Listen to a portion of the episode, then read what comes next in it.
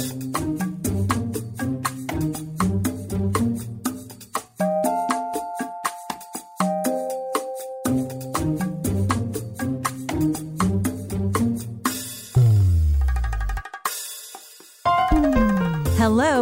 welcome to the Gifted Life Podcast, where we have conversations about organ, tissue, and eye donation and transplantation. You can always find us at thegiftedlife.org. I'm Lori Steele. I'm Joey Boudreau. I'm Sarah Blakemore. Coming up today on The Gifted Life. We'll be talking about how we, LOPA, have explored outside of the industry to help better support our families. And we're going to talk about if you're in an argument with your partner, how to be curious and not defensive to reach a common goal. All that and more right here, The Gifted Life. Let's get to it.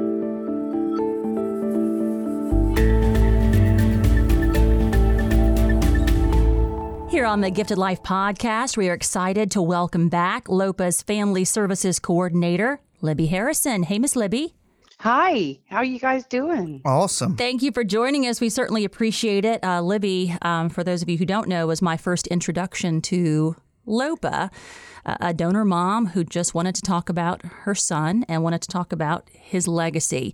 And so, um, long time ago, I just felt the goodness of LOPA. And uh, Libbie has been doing that for families for how long, Libbie? Uh, 20 years. For 20 Almost years. 21. Yeah, providing support for our donor families. Um, and you're such a joy. We had a, a, donor family who's 30 years out. And um, it, it, made me cry when she said it. And she said that I hope that I can be a comfort to other families as much as Libby has been to me. Mm-hmm. Um, and that was on our last podcast. And I just thought, wow. And that just shows, uh, Libbie, what you do for our families, and that we're always looking to provide as much support, the best support that we can. And that's why we have you here today. Um, so your your thoughts on on LOPA's Family Services Program um, at this point, and then the extension that we've added. Our Family Services Program started about 19 years ago. It it became a a program with specific contacts with the family, trying to reach out to them at different times. And over the years, we've expanded on it and, and tried to perfect it. Of course, there's no such thing as perfection. So, uh, my coworker Nyla, God bless her, um, had this light bulb moment and pursued a curiosity um, of how to better support our families that are having a specific grief journey, whatever that grief journey may be, and, and helped us put together a program that provides us in the family aftercare uh, the tools we need to support those families, whatever their particular grief journey may be, whether it's a traumatic death, car accident, if it's a a spouse or a child, or if it's a death by suicide, um, we can give better um, specific grief resources to these families now. Um, we also added a, a, few more contacts, you know, um, scheduled contacts with the with the families, and our program is um, officially about 15, 16 months long but the families we want them to know and be aware and rest assured that we're here as long as they need us in whatever manner we may be able to help them. So the the name of the that we've given to this the new aftercare program that we put in place in April of 2020 is the traumatic loss support program. And um, thanks to Mr. Frank and Mr. Ray and Nyla and all of their hard work and their tables and discussions and probably many sleepless nights. It, it seems to be um, a very productive, a very successful program to this point. We're getting a lot of positive feedback from our families as we go up through this year. So um, I think the two major changes in our aftercare program um, are the the specific resources that we try to provide to the families, and then also we have more support resources for our families that are survivors of suicide. and that was that was a piece that truly was lacking and and now we do have resources for them and they're more comfortable talking about that loss which is a loss of its own um, no matter the relationship. The the other piece that we focus on more than we did in the previous years is the self-care. Uh, people in grief tend to not really focus on their health or their self-care. They're they're focusing on their grief their loss their misery the the sadness and we try to remind them that there are things that they can do to take better care of themselves.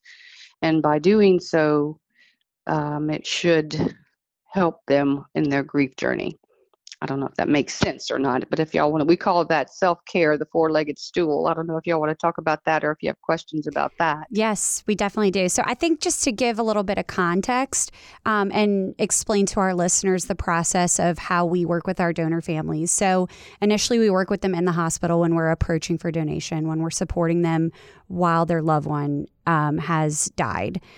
And then what happens next is our aftercare department, which is Nyla, Libbie, and Margot, um, follow up with you and we continue that support not only during your loss in the hospital, but through this program and through the support that you give them with their one on one phone calls and everything. Does that make well, sense? Right. I feel like we needed to kind of. Well, and there are there are specific protocols, for lack of a better word, that we do follow. Within a week, they get a condolence card and our beautiful medallion. Um, within 10 to 20 days, they they get a phone call from Nyla or I, and then Margot will, after our phone call, we in that phone call we try to find out does their loved one have a nickname? Did they go by their first name? And the reason we do that is because of the engraved leaves for the tissue donors and the engraved medallions for the organ donors. We want we want that name engraved that they referred to their loved one. So we have that phone call and then they get the letter and all of that. They get a, a support card at three months. And along with that card is uh, what is the difference between grief and trauma so that they can try to make sure that they're grieving and not having some type of physical or traumatic um, effects from that grief. Like they, they shouldn't be blaming themselves and withdrawing from others, and they should be trying to get enough sleep and those types of things. And so this card just kind of makes them it gives them something to watch for for themselves and that's at three months. And then at four months we call them make sure they got the card we talk about that we talk about the four-legged stool and the self-care. We encourage them to do something. I was actually talking to a donor family the other day and so just do something that brought you joy prior to your son's death and she's there's there's nothing i don't have anything uh, there's nothing i like to do. So we visit for a minute she said well you know i really do like to read. I did i really did like to read. We talked about her getting a fiction book and reading something that might distract her. She said well you know i also kind of liked working in my flower beds when it was pretty weather. So everybody has something that they enjoy doing but they may not really realize, oh, I enjoy doing this until they focus on it. Till you make you remind them of that. Right. And tell us what the four-legged stool is. It's it is there's there's the four legs. Obviously, if you only have three, it's going to be a little wobbly. So you need to make sure that um, you're reaching out to those that you feel you're supported by, people that you used to have fun with, or maybe somebody you just can talk to make sure you have your support system um, and and make sure that every day, every just like we talked about earlier before we started, you have a to-do list. Whether it's your to-do list for the next year or the next day or the next week, try to knock one thing off of that list. Don't try to do the whole list, and then you have a feeling of accomplishment. Um, the other thing is the physical health. Are you sleeping enough? Are you eating enough uh, you know and, and i know in some some instances, it's hard for people to sleep and they're not hungry, but you have to sleep and eat enough to stay healthy. And if they have anything that that's truly bothering them physically, they need to. We encourage them to to talk to their doctor.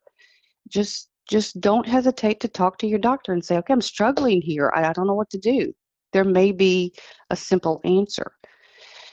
Um, and and some people find a lot of comfort in doing something that that gives their life meaning, but also at the same time honors their loved one, whatever that might be.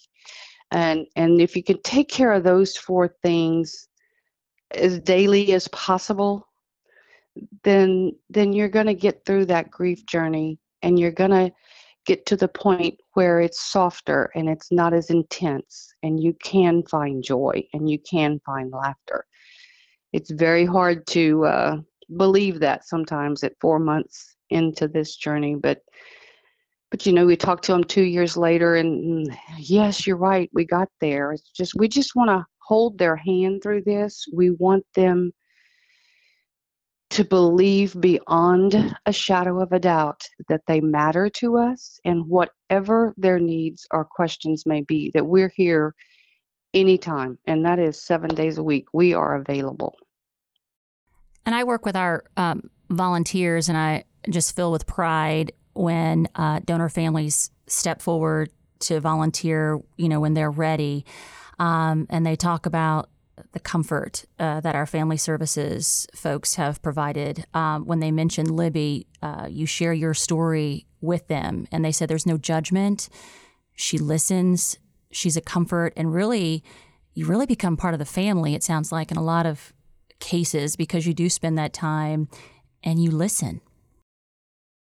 Well, I think that's the most important part is listening, and sometimes that's the most difficult part, especially if there is a a moment where they're a very emotional. You know, you want to your instinct is to jump in and try to fix it and and feel that, but but sometimes those moments of silence are very healing. They're very comforting just to know that you they can just sit on the phone. We'll just breathe and they can cry. That's if that's what they want to do. That's what you do it has to go where our families want it to go and we want everybody to know that that out there that's listening if, if you just want to talk call LOPA ask for nyla ask for libbie mm-hmm. we're here well in the same note um, when I'm working with families in the hospital and when I tell them about, you know, our family services department will be there for you, it's, I mean it, you know, and I know that you are going to provide such care for them and empathy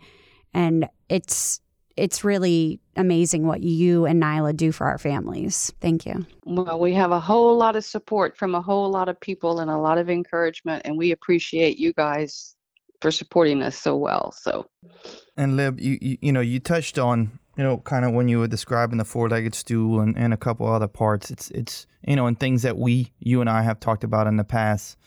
Uh, a number of times as far as family support goes. It's it's so you know it takes me back you know to uh, earlier and, and conversations that we had had about your personal grief journey and uh, you know about you know you had to tell yourself just to breathe and how just the most basic of con basic of concepts or, or challenging. And, and to be able for you guys to be able to put a program together that you know I know eh, these are, are again these are basic things that you're that you're kind of highlighting for the families uh, but to have them do that focus on those things to know how much more supported their journey, grief journey is you know, and, and, I'll go back even to yours, obviously, and not speaking for you, but I know, you know, obviously you and I have had thousands of conversations, you know, but but to know,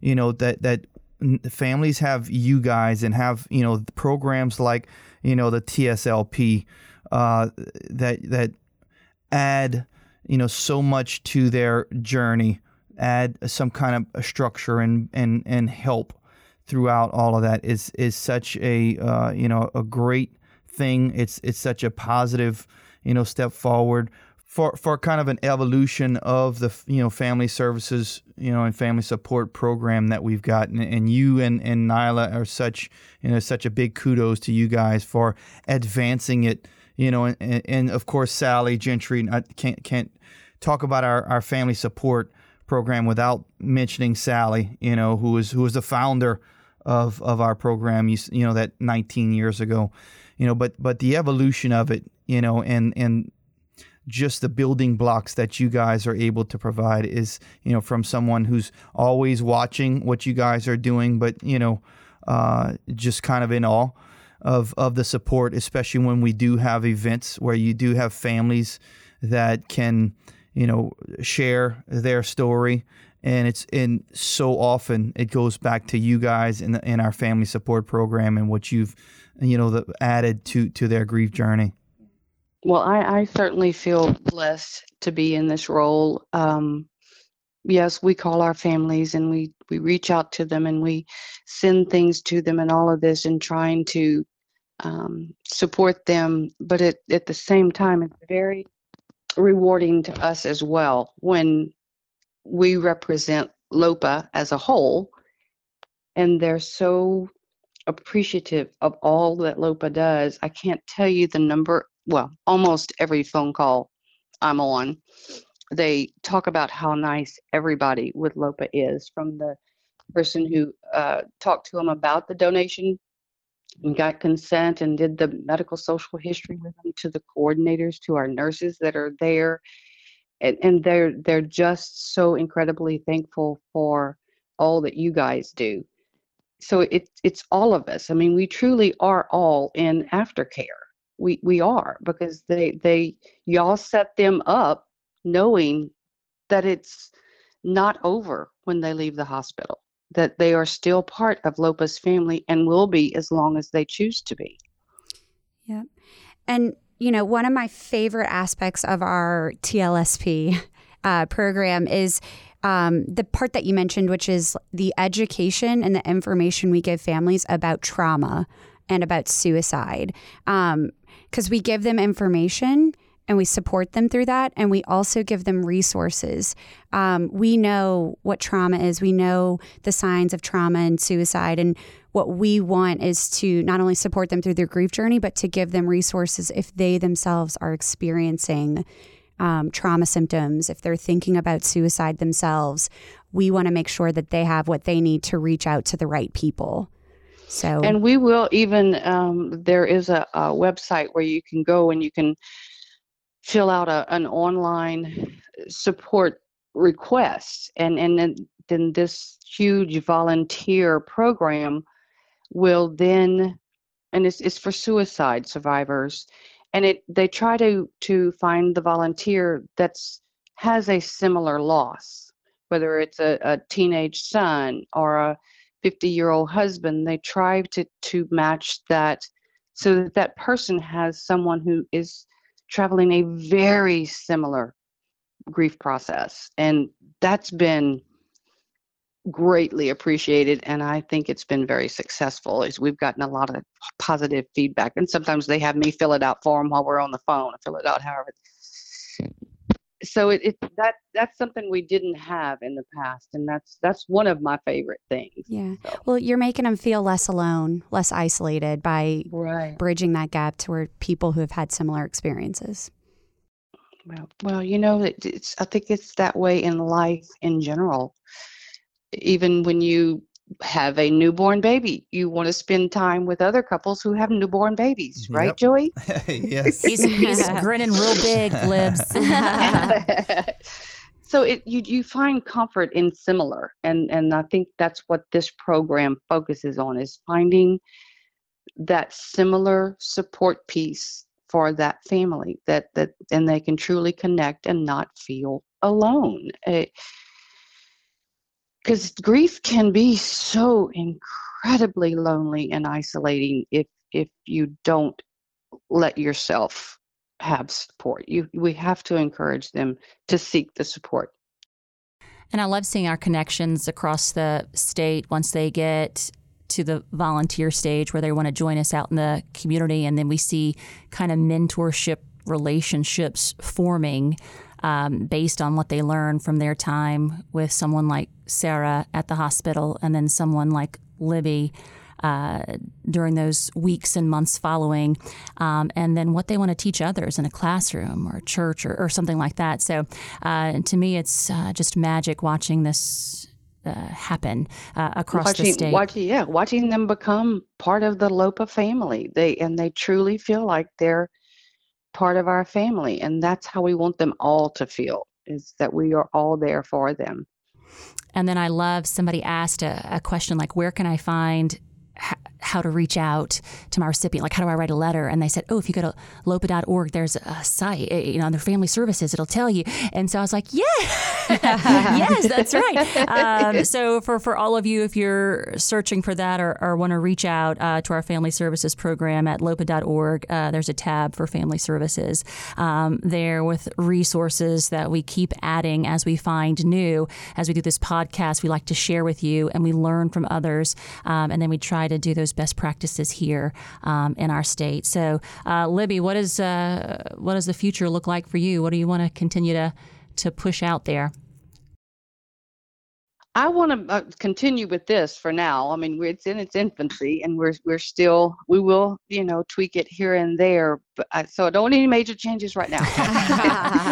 we're just starting 2021, Lori. Come on. yes, yes. We, we need to make sure that we're we've got this program uh, running smoothly as possible. And um, like I said, it's a 15, 16 month program. We do, we have tweaked another piece of it. Um, we used to talk about our volunteer program and things like that earlier in, in the year. And we have now scheduled a, a call at 50 weeks so that we're calling them just a couple of weeks before that milestone date of death. And let them know that we're thinking about them. And that conversation is usually a lengthy one um, because the, that anticipation of that date has them anxious and, and a little emotional. So we talk about things that they can do to honor their loved one as the hero that they are. So we talk about the heroes section on our website and and I let them know if they submit their loved one's photo and short story then they're going to be uh, highlighted at the end of one of our podcasts in the future and they love that that they love it. Um, and i think at, at 50 weeks even though it's it's anticipating that milestone date of death they're they're hearing th- about our volunteer program and they're hearing about that lopa is here for as long as you want us to be here. And that's been a really um, I think that was a good adjustment, changing that conversation to to further closer to the year mark.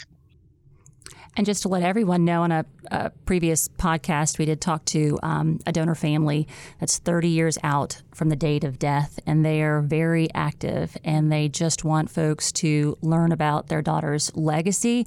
Um, same things that Libbie's talking about. And to me, um, that's donation. Like we're, we're still talking about this hero uh, 30 years later. Uh, what a testament to donation, what a testament to the love this family has, and that we can help them with this outlet to tell more people. And I just love that. Yeah, and you know, it's like it, it to put it in kind of, excuse me, simple terms. When someone dies, it, it's devastating, and you feel like there's a period. That's the end. It's over but you know what? My son Justin was born. There was a comma. He learned to crawl. There was a comma. He started school. He died, and there was still a comma because of Lopa. He saved five lives, comma. He gave sight to two people, comma. I mean, he gave me a mission, comma. Uh, he, there's no period. I think it just, I think by being the a donor family being the family of, of one of our heroes, the legacy of your loved one is so profound that you find strength from that. Beautiful. Libbie, thanks for sharing. Thanks for doing what you do. I don't think Libbie takes a holiday or a, no, she doesn't have she doesn't. a normal. no. She's on always, and mm-hmm. we appreciate you. Thank you. No, but I will call you when you're on PTO and get put you to work. Right. and I will answer. I like teamwork. Thanks, Liv. Thank you all very much. Y'all have a wonderful rest of the day. Thank you, ma'am.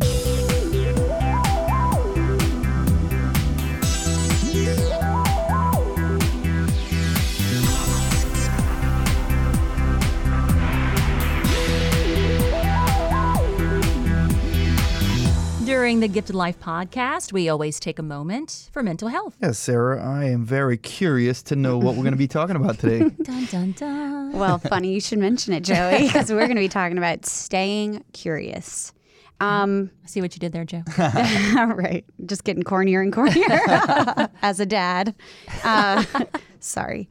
Okay, so I just wanted to maybe have a conversation, give some hints about how to be a better partner when you're in an argument. Wait, Now, hold does- on. Let me get my paper. okay, go. Not just a partner, but just with anyone really in general who um, you're talking to. So the main thing is to forget about being right or winning the conversation. This one's hard for me, I have to say. Oh, I don't like her number one. Can I record this and then play it for my wife in a little bit? Yes. My boyfriend's going to listen and be like, oh, Sarah, are you listening to yourself? So being a passive aggressive is not a good. no. doesn't okay, I just let's. Okay, got it. yes. I, well, I can't help myself. I'm a little bit competitive. So there are times if I'm like in a conversation or argument where I definitely want to win and I want to be the most right. um, which turns into escalation, which turns into people being defensive and getting their feelings hurt. Um, so instead of that, instead of leading with being defensive and trying to win, uh, lead with curiosity. Try to fully understand what the person's saying. And, you know, we talk a lot about the difference between like affirmations and validations. You don't have to agree, but I guarantee, and this is the one time I'm going to say that, I guarantee if you try to make the person feel heard, if you try to ask a question that's going to lead to a further understanding and then you repeat it back to them, the argument will slowly dissolve. I mm. guarantee. Mm. So so I'm just I'm just wondering if my wife won't then just say, I, I feel like you're being sarcastic uh-huh. now. Well, let's You can't let's say it sarcastic. I Yeah. won't. I'm just kind of matter of fact. But well, if you say, you know, um, what I'm hearing is, I know you have a lot of passion for this one thing, and I love that you're passionate about this. If you make them feel heard and you kind of strip away all the details of what you're arguing about, what you do is you come together for a common goal and a common purpose. So you want to work towards a common purpose. So when you stop feeling the need to win and to push your argument and you start listening to the other person and maybe paraphrasing some of the things they're saying back to you, you'll get there. You'll get on common ground. And that's really what arguments are about. I think we forget that when you're arguing, when you're having discussions, really we're all just trying to get on the common ground. So I think that's important. And I think really, you know, um, when you feel yourself trying to um, listen to respond and not listening to hear, I think catch yourself. And the more you attempt to validate your whoever you're arguing with and to hear them out and to tr- when you ask questions where you're trying to hear and understand, that aggressiveness, that defensiveness will slowly dissipate and it'll get out of the system of the conversation. I what I'm of work to hearing, well, what I'm hearing here is it sounds as though uh, it's very similar, and I can relate it a little bit to Mm-hmm. our previous episode 154 with uh, Hidi Aguiar and talking about cultural hu- humility. It's Right. Mm-hmm. it's a lot of the same concepts in that it's it's very important to make sure the person on the other end knows that they are being heard. Right. and and you you mentioned the curiosity asking those simple questions. Mm-hmm. You know that way that way things don't escalate. You keep things on a simple question basis and and keep things from a curiosity standpoint and things don't elevate emotionally in a negative you know direction where where they didn't need to But listen, I'm gonna need a huff and puff and slam my doors, and then revisit this after a time out for him, not me. But, but I need to breathe through it because at the time, like I'm just right. Yeah, Like, you know what I mean? Like, Yes. And so I need I need to take a breather. yeah and this is and you know that's such a good point because you do need a breather sometimes Yeah. and you know that whole concept of agree to disagree that might be hard for some people. I'm looking in at myself because I want everyone to agree with me. Right. um, but really, you don't have to agree on everything. But as long as you're heard and if you feel heard, um, you don't have to. You don't feel that need to be right. You just feel heard. Look, in 2021, I'm just trying to be a better person. I don't have any specific guidelines. I'm just going to breathe through Just it. in new year, new. Lori. breathe through it and smile yeah. after a timeout. yeah. And when you find yourself responding to get your point across, maybe instead respond with a question to understand better. Right? More Say that. questions, less less statements. Right. Be mm-hmm. curious. I like that. Maybe you have a topic you'd like Sarah to cover. Info at thegiftedlife.org. In today's question and answer segment, this one is for you guys. Do you have any tips for dealing with grief? Very good question. I would say um, my first, I guess, tip would be um, don't deal with it, go through it. Don't try to suppress those feelings of grief because they're very natural and you can't circumvent grief. You have to go through it um, and just fe- let yourself feel. Don't try to, you know, like suppress it, push it down. Let yourself feel that pain. Um, and I guess my second thing is to know that you're not alone.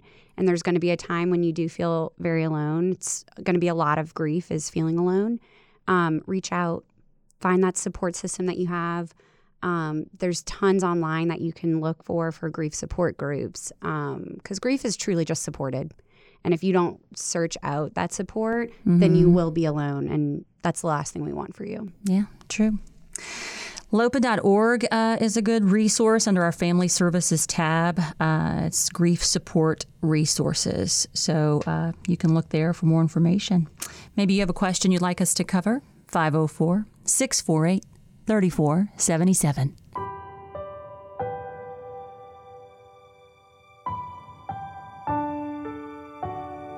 In every episode of the Gifted Life podcast, we honor a hero. Today's hero, Chase Romero. We learn about Chase from his family. My son Chase died in a tragic accident in June of 2018, doing what he loved to do frogging.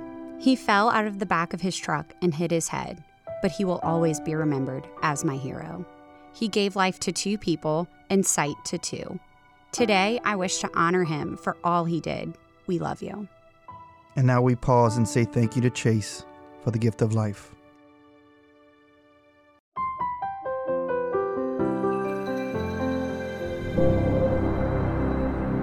And that is episode 155 of The Gifted Life. Thank you for listening. And if you're not registered as an organ, eye, and tissue donor, you can do it now. You can do it anytime. RegisterMe.org. And thank you also to Libbie Harrison for coming on and sharing the traumatic loss support program. And of course, not only for that, but but for helping her and Nyla both to advance the family support program that we've got from something that, you know, was infancy that that, you know, Sally took on and, and grew and then they've only taken it and grown it further. Lovely friends. I was just thinking about Nyla. She's like a little butterfly that just spreads joy wherever she Yes, she goes, does. right? Um, and lucky to work uh, in the same office um, as she does. But uh, they really care, just so passionate about our donor families and our program and making it the best that it can be, which is amazing. Uh, thanks for listening to this podcast, guys. You can find us anytime, thegiftedlife.org. Tell your friends.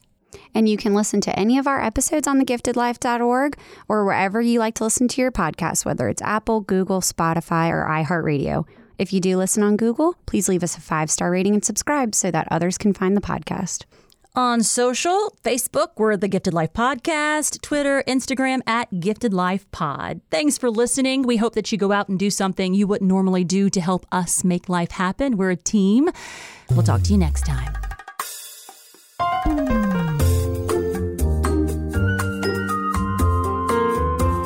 This is a production of LOPA, or the Louisiana Organ Procurement Agency. The Gifted Life is hosted by Lori Steele, Joey Boudreau, and Sarah Blakemore. Our executive producer is Kirsten Hines. Producer is Shalon Caraway. Intern is Rebecca Ranum. And we are recorded, engineered, and mixed in our Covington, Louisiana studio by Troy Perez.